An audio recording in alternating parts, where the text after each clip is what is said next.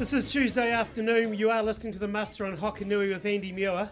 In studio from the Electric Motor Vehicle Company, Alex de Boer. Alex, welcome. How are you? G'day, Andy. How are you? Good to be with you. Yeah, thanks for joining us. Um, been quite a hectic morning in here, or afternoon as well, I should say. It's just going to continue as all the stuff that's going on off farm at the moment, and quite a bit of admin, if we have to say it, isn't there?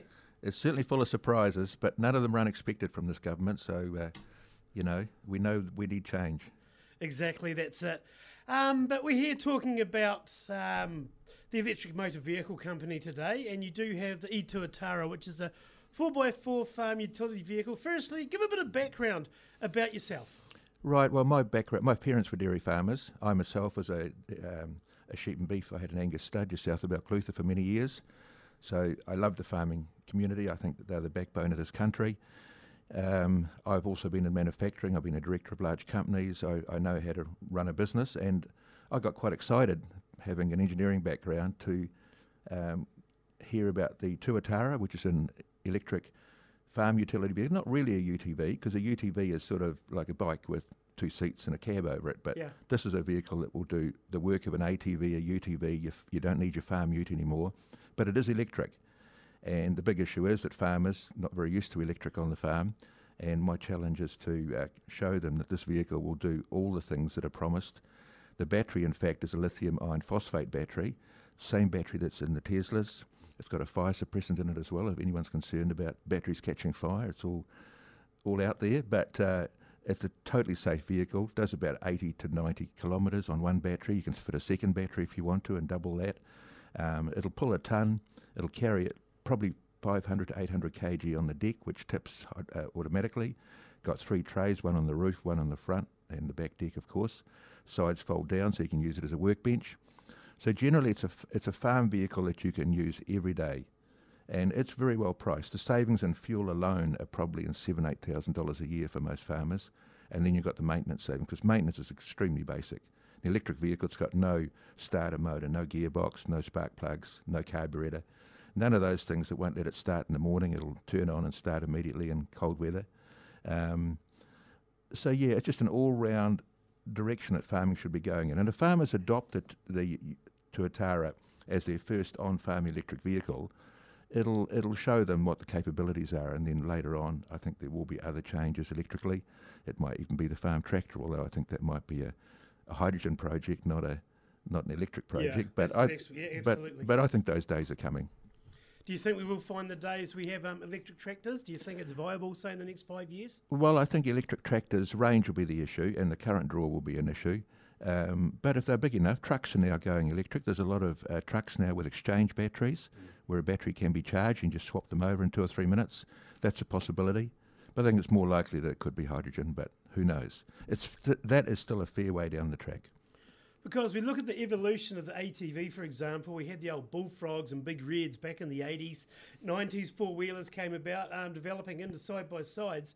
So I suppose the uh, Tuatara is the next step up as well. Yes, it is, and it's actually designed in New Zealand for New Zealand conditions. An all steel construction, extremely rugged, good big tyres. It floats on very soft ground. Uh, it's got diff lock on all four wheels, front and back. It's got four wheel drive, two wheel drive, high and low ratio, and um, it'll do just about anything you need it to do on the farm. It'll climb 35 degree slopes. It'll carry three adults in comfort in the cab. It's not a tight cab. Knees are not tall people fit in comfortably. You can walk right through the cab if you want to, and wash it out there's only really six components on the vehicle that cause you know that are, make up the vehicle your battery your, mo- your uh, electric motor the battery is actually the motor of the vehicle that's doing all the work Yeah. and those motors those batteries exist in the that battery is very similar to what's in a tesla and they're expected to last 10 probably 15 years a lot of Yeah, the a lot of the evs on the road because we sell evs as well and e-bikes so we're focused purely on electric and i've been doing that for four years now so we do know a little bit about you know the the electrifying of the road transport fleet Towing capacity one tonne. about a ton, yeah, probably more than that actually. That would be quite conservative. Farmers are now putting on the back tray. They're putting their um, pods with a thousand litres of, you know, uh, spray in it, and they're going around. We can also tow things like car feeders, um, uh, irrigation pods, uh, hay bale fe- uh, bale feeders. Yeah. All of those things are being towed with them now, and they're so quiet. and you just jump on and off them. There's no gear. You don't have to stick it in neutral or anything like that. Take your foot off the accelerator and it stops. You've got regenerative braking going on.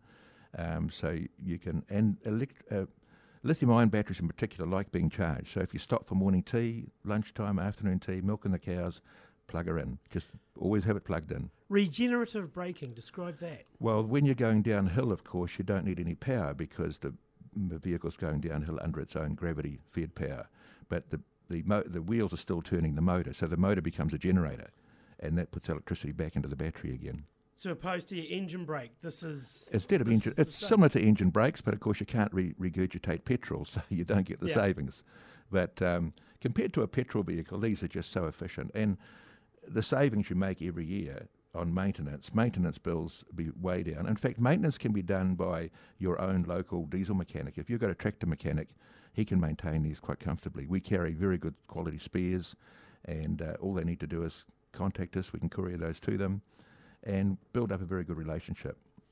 Now, Alex, if somebody's more curious about this, of course, the Electric Motor Vehicle Company, uh, the best way to get a hold of you guys? Well, you can either come and see us at our showroom at 279 D Street in Invercargill, right opposite Macaulay Forward. We've got vehicles on display there. You can take them for a ride around the road. We can also take them to your farm and demonstrate them.